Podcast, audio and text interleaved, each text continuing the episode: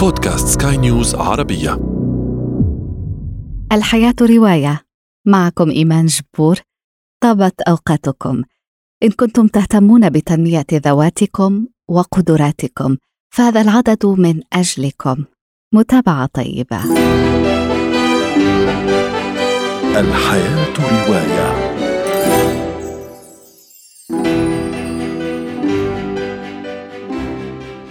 هل حاولت؟ هل فشلت؟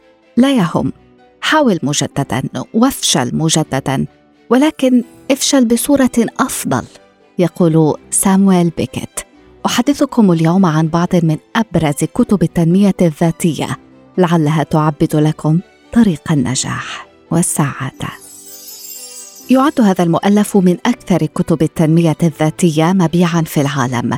صدرت نسخته الأولى عام ألف وتسعمائة وستة وثلاثين، وقتها حقق نجاحاً مدوياً لم يتزعزع عنه منذ ذلك الحين، بل إن أساس مضمونه تكرر في العديد من مؤلفات التنمية الشخصية التي صدرت بعده.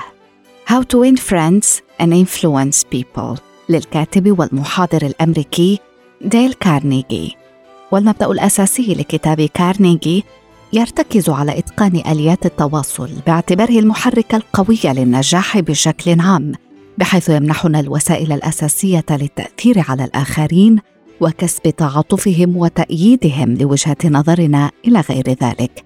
في هذا الإطار، وعلى سبيل المثال، يثني كارنيجي عن نقد الآخرين، معتبراً أن النقد شرارة خطيرة، شرارة يمكن أن تتسبب في انفجار برميل بارود الغرور كما ورد في المؤلف. في المقابل، تفيد وجهة النظر المخالفة بأن كنه الكتاب ليس العلاقات الإنسانية، بل كيفية التلاعب بالناس والتأثير عليهم باستخدام مجموعة من الحيل. وعلى هذا الأساس فهو دليل للتطوير المهني يهم خاصة أي شخص يشتغل في مجال يحتم عليه التعامل مع الكثير من الأشخاص، أكثر من كونه دليلاً لتحسين العلاقات الاجتماعية لدواعٍ إنسانية بحتة. In order not to live in opposition to what is in the present moment, accept this moment as if you had chosen it, and that brings in a new consciousness. التغيير يأتي الآن. The Power of Now للكاتب الكندي إيكار تولي. يعتبره النقاد من أهم كتب الصحوة الروحية. لديه القدرة على خلق التجربة لدى القراء وتغيير حياتهم جذرياً نحو الأفضل بكتابته ومنهجيته المبسطة. يمكننا الكتاب من وسائل استيعاب أهمية اللحظة الحالية لتحرير أنفسنا من كل ما نعتبره سلبياً في حياتنا، فلا شيء موجود فعلياً خارج إطار الوقت الحالي، يقول تولي. التركيز والعيش في الحاضر حتى لا نترك الماضي يعكر علينا حاضرنا، وحتى يكون المستقبل استمراراً تلقائياً لطريقتنا في عيش الحاضر. نقرأ في الكتاب: أنا لست أفكاري ولا مشاعري ولا تصوراتي الحسية ولا تجاربي، فأنا لست مضمون حياتي. أنا الحياة، وأنا المكان الذي يحدث فيه كل شيء. أنا الوعي، أنا الحاضر، أنا موجود. لقي هذا الكتاب ثناء ملايين القراء عبر العالم، قالوا إنه عبّد لهم طريق السلام الداخلي والرضا عن حياتهم. تذكر أنه في بعض الأحيان عدم الحصول على ما نرغب فيه ضربة حظ رائعة تجعل حياتنا أفضل.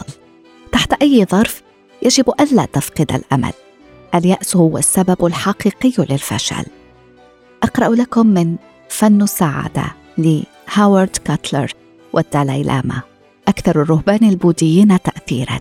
في حوار مثير مع الطبيب النفسي، كاتلر يشاركنا الدالاي لاما حكمه الفلسفية ودروس حياة ليلقننا كيف نكون سعداء عبر قصص وتأملات، يشرح لنا طرق تجاوز الخيبات والمحن والعقبات بمنهجية روحية ملؤها التفاؤل.